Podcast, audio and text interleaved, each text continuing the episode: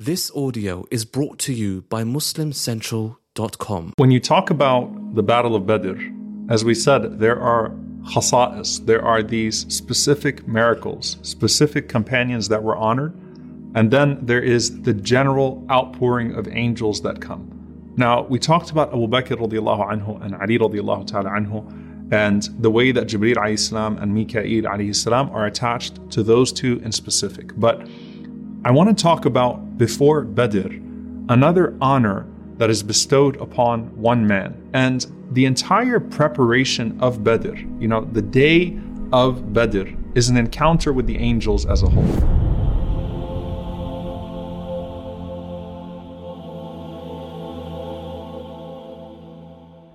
First of all, the Prophet spent the entire night before crying to Allah subhanahu wa ta'ala, praying to Allah subhanahu wa ta'ala, asking Allah subhanahu wa ta'ala for his support. And Allah subhanahu wa ta'ala mentions, إِذْ تَسْتَغِيثُونَ رَبَّكُمْ فَاسْتَجَابَ لَكُمْ When you called upon your Lord, so He answered you. أَنِّي مُمِدُّكُمْ بِأَلْفٍ مِنَ الْمَلَائِكَةِ مُرْدِفِينَ That I am going to support you with 1,000 of my angels, one after the other. And so the way that the ulama explained this is that first it was 1,000, and the Prophet continued to pray, and Allah subhanahu wa ta'ala continued to respond. So Allah sent another 2,000 and then Murdifin, the rows behind, another 2,000 behind those 2,000. So if you do the math, 1,000 first, and then another 2,000, and behind those 2,000, another 2,000. So in total, that's where the number 5,000 angels total comes from the Quran. That 5,000 angels came down on the day of Badr. What does 5,000 angels look like? when that is almost five times the entire population of human beings on the battlefield at that time. SubhanAllah. And if you've been to Badr, it's not a very large battlefield. So the angels are basically occupying every spot in the battlefield and around the battlefield. And they all come out at one time, and you can feel the presence of them arriving. Abu Usaid, radiallahu ta'ala anhu, he was uh, a companion who fought in the Battle of Badr and he was blind later on in life and he said لو كنت معكم الآن ببدر ومعي بصري he said if I was with you he's talking to his students if I was with you right now in Badr and I had my eyesight I would show you الشعب الذي خرجت منه الملائكة I would show you the exact valley the exact place that all of the angels came out from we felt their presence arrive in the skies from the valley. And subhanAllah, they took the form of our companions. What does that mean? Some of them came up to us in the form of our companions, but we knew that they weren't our companions. We knew they weren't human beings, right? And they were walking up to us and saying to us, Abshiru fa'innahum laysu bishay, wallahu ma'akum. Glad tidings to you, that side, they're nothing, and Allah is with you. So the angels were coming to us in the form of our human companions, and telling us to have thabat, telling us to be firm, telling us to have the glad tidings that this is going to play out in a way that is going to be to the detriment of the other side. You have nothing to worry about. That as soon as the swords start to strike, the malaika are going to be with you because Allah sent the angels to be with you. And that's why the Prophet ﷺ says that shaitan had a really bad day on the day of Badr. In fact, it was the worst day of his existence, right? So you look at shaitan, the Prophet ﷺ mentions that the worst day of the year for shaitan annually is Arafah. He hates Arafah. Why does he hate Arafah?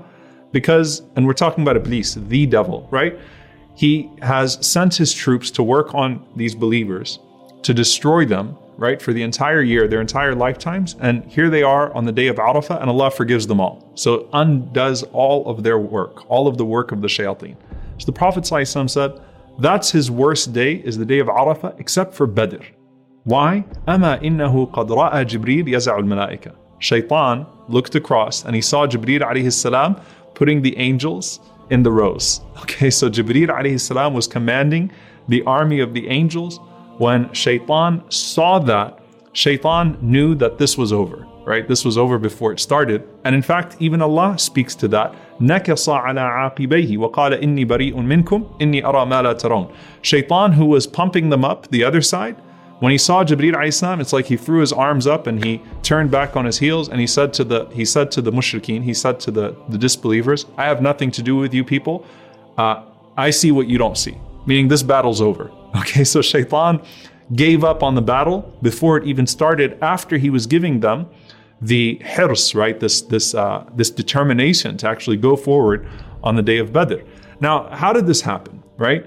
Some of the narrations say that Shaitan took the form of uh, a warrior, particularly the form of Suraqa ibn Malik. And he's calling out to them from behind and saying, You might as well turn back because this army is going to defeat you. Abu Jahl responded, and Abu Jahl shouted out and said, He's lying. This is all just a plan of deception from Muhammad and his companions to stop you from going forward. And that's one of the reasons why the ulama say that Abu Jahl is the Fir'aun of this ummah. He's the Fir'aun of this ummah. He's the Pharaoh of this ummah because that's what Fir'aun said to his people when they saw the clear domination of Musa over the magicians and they had a chance to believe. He said that this is just a plan of deception, right? Makartumuhu fil Madina. You plotted this before you came here so that you could destroy our people, so that you could take the people out of their place. So Abu Jahl was truly being a pharaoh until the last moment where he was killed in that battle of Badr. Okay? So this is all happening before the battle even starts. This interaction of the angels and the believers, this sight, this vision of shaitan, uh, of the angels on the other side, the sakina, the tranquility that is descending into the hearts of the believers. All of this is happening before this even starts. Abu Bakr and Ali but there's one person who's going to be distinguished in the greatest way, subhanAllah, before this battle even starts. And that man is Az-Zubayr radiallahu ta'ala anhu. Az-Zubayr, the first person to draw his sword in defense of the Prophet In Mecca, when he had heard that the Prophet was attacked, he immediately took his sword to defend the Prophet and he was known as the first person to draw his sword in defense of the Prophet And Rasulullah said, لِكُلِّ نَبِيٍّ حَوَارِيُّونَ That every single prophet had disciples. My hawari, my disciple is Az-Zubayr.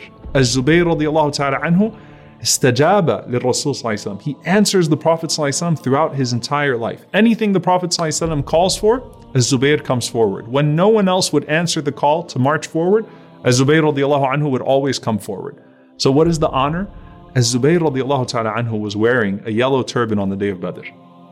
And when Jibreel and the angels arrive, the Prophet looks at Az-Zubayr radiallahu ta'ala anhu and he says, Inna al-malaika nazalat ala sima az-Zubayr. The angels came down dressed with the turban of Az-Zubayr. So imagine, subhanAllah, the feeling of Az-Zubayr radiallahu ta'ala anhu, the honor to Az-Zubayr, that Jibreel alayhi salam and Mikael alayhi salam and all of those angels came down wearing the same turban that you are wearing as a sign of honoring you, not just because you're someone beloved to the Prophet, but because, like the angels respond to Allah, you responded to the Prophet of Allah in every single situation.